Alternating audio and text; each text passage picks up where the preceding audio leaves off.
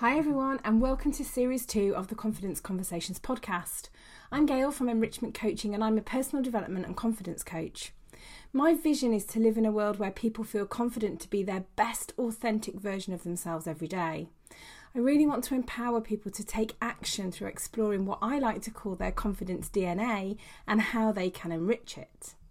So, my style of coaching is really informal, it's conversational, and it will always, always be all about you. I'm not all about models and theory, although I do believe they have their time and place. I'm really actions focused, I'm direct, and there's no fluffy stuff involved. And I'm a big believer in pulling up your big pants and going and getting stuff done. Now, I love to make a difference to those beliefs that you have about what you think you can and cannot do. So, if you've been thinking about how one to one coaching might work for you and you want to find out more, then get in touch through my website, which is enrichmentcoaching.co.uk, and you can find my links at the bottom of each show notes. So, enough about me. I'm really excited to be back with series two of the Confidence Conversations podcast with some incredible guests who are ready to talk honestly about them and their confidence. Now, for this series, rather than kind of general confidence conversations, we're going to be digging a bit deeper to understand more about the things that have an impact and the things that enrich your confidence. And remember, there's little to no editing, meaning the conversation you hear is really authentically confident. If you listen regularly, I'd love you to subscribe, and more than that, I'd love to hear what you think. So feel free to get in touch. So go on and listen to the latest episode. Hi everyone, it's Gail from Enrichment Coaching here, and in this bite sized episode of the Confidence Conversations podcast, I just want to spend a few moments before we get into series two talking about the origins of confidence and also referring to the iceberg analogy. So, I'll be asking you shortly to visualize um, an iceberg as I talk you through what I'm banging on about.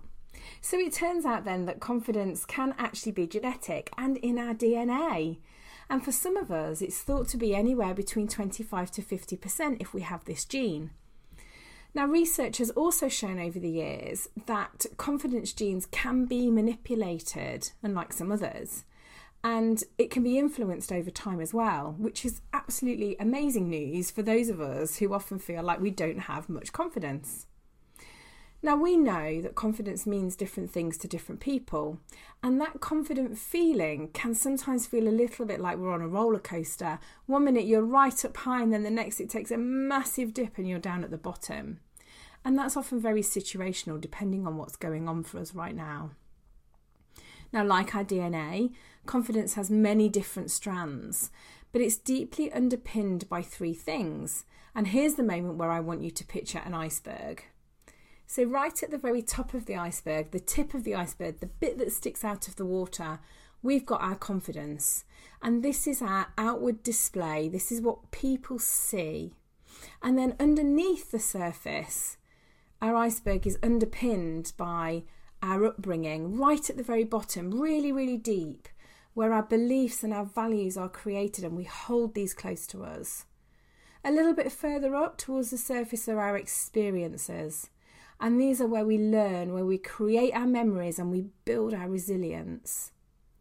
Finally, just sort of teetering below the surface is our environment. So, who we surround ourselves with, where we are, what we're doing.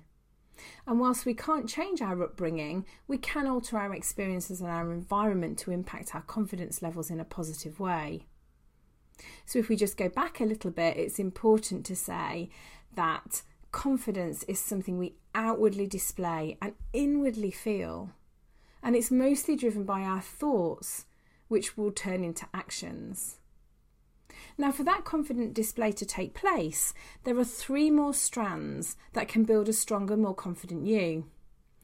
And the first one is courage.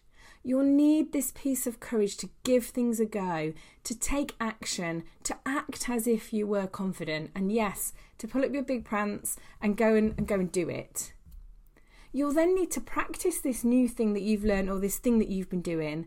Because if we want to be good at anything, we practice. Again, we pull up our big pants, we go off and do it, we practice until we're good at it. And then the final thing consistency Being consistent is what makes a lasting change. So, the good news is you can change your levels of confidence. Now, for me, enriching confidence is about those three things it's about courage, practice, and consistency, possibly in any order, but used together, they become really powerful.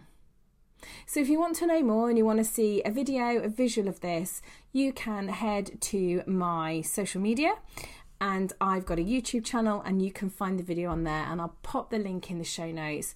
Same content, same verbal interaction if you like, but you'll be able to see the visual of the iceberg. And of course, if you're interested to understand how one to one coaching might work for you to build your confidence, then please do get in touch with me through my website, enrichmentcoaching.co.uk.